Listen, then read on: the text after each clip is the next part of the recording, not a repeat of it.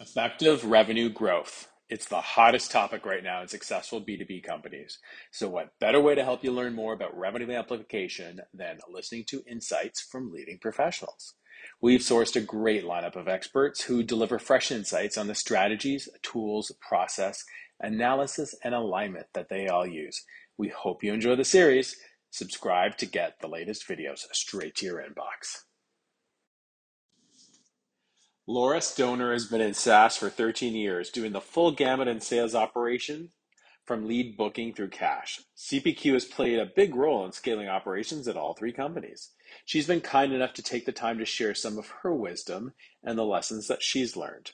Whether you're getting started or whether you're a scale up, Laura has some great practical advice to share. Came to mind.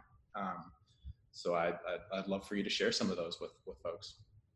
Sure. So there's always lots of lessons learned, but um, one of the common theme I'd say is that when you're going to take on a CPQ project, it's a good opportunity for your organization to try to simplify in a lot of key areas. Um, and when you do that simplification, you know, one common area, of course, they want to relook at their order templates and things like that, and that's great. The presentation of that is real important to sales, but it starts with partnering with your product teams um, a lot of times the product teams work in a silo and they only focus on their particular product um, and how that is priced and how it is managed. But they really need to look holistically about how the whole offering is presented to a customer and how that presents on an order, not just the first order, but when you upsell that order or when you renew that order.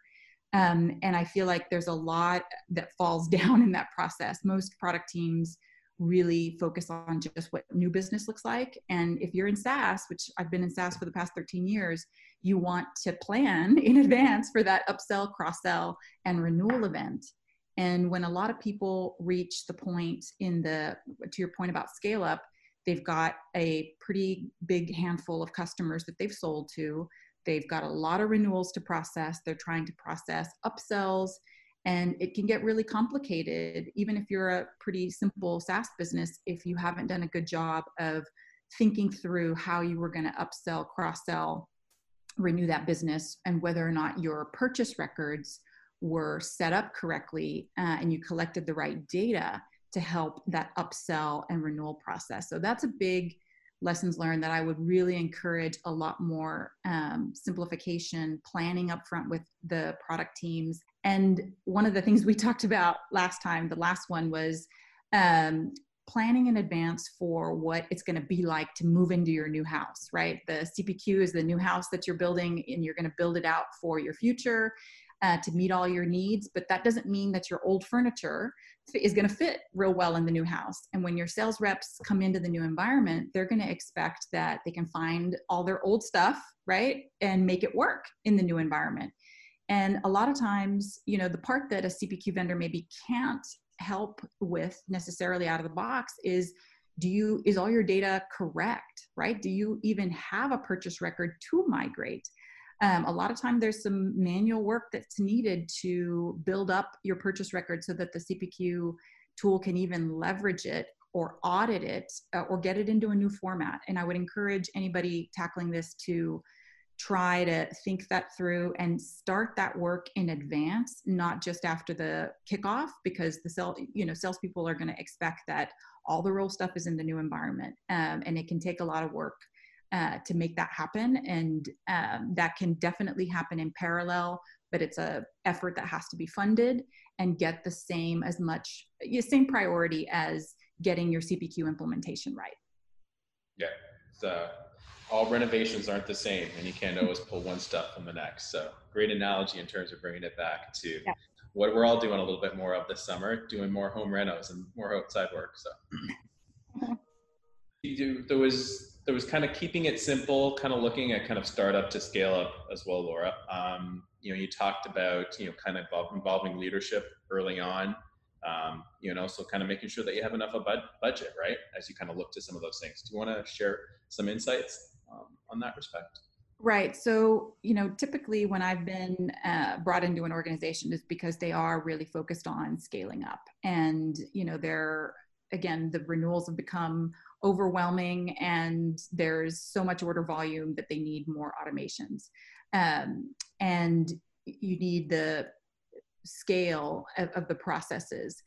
So you know organizations tend to run into a lot of barriers that, that you know the salespeople are doing things manually.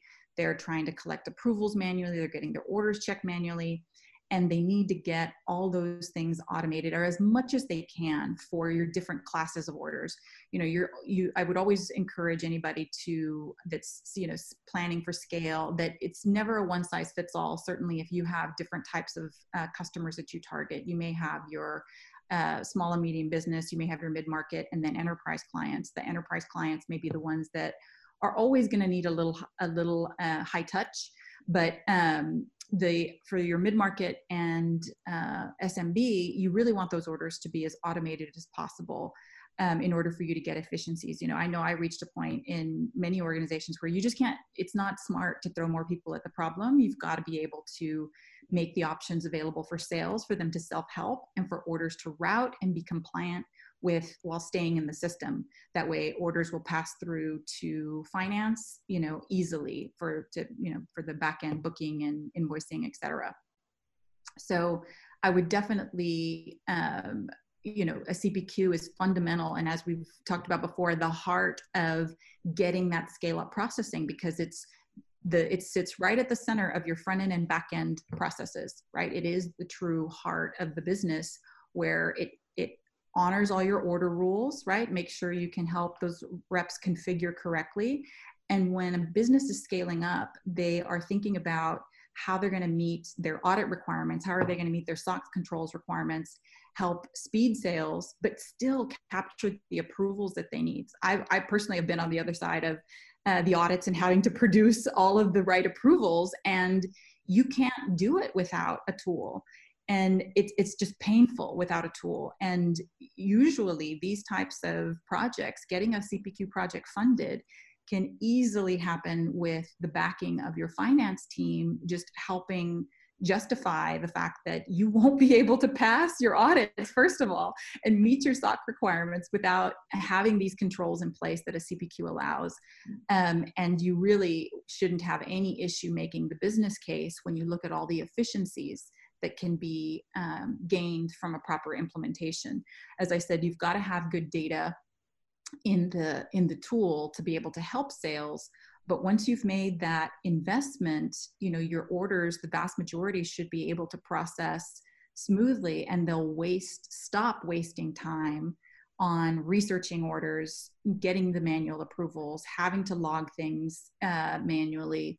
So when you add up all that time and let alone the what you could have spent your opportunity to, your opportunity cost right? Do i want a renewal rep who is a renewal and expansion person spending you know an hour per renewal having to research the contract? Or do i want that person spending an hour figuring out what's the next upsell prospecting into the account. I mean that that's how i'd rather everybody would rather their, them spend their time.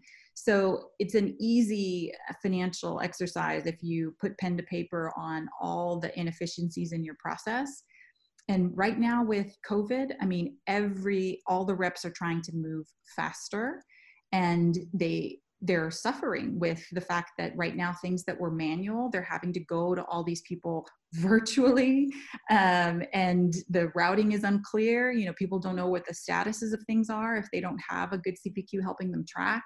So in any event, um, really for a scale up environment, there's no question that the C- CPQ implementation is such an integral part of helping the businesses become more efficient and reach that scale in a you know controlled um, and frankly it, it, it will improve the overall experience not just for your reps but for your customers right? I mean at the end of the day you start your cpq implementation with your uh, end customer in mind and not just thinking about the again the one sale but thinking about the new business upsell cross sell renewal process. And that's exactly where um, things start like i said to fall down if you don't plan with that in mind. But the cpq is that's part of what it is built for is to help that whole life cycle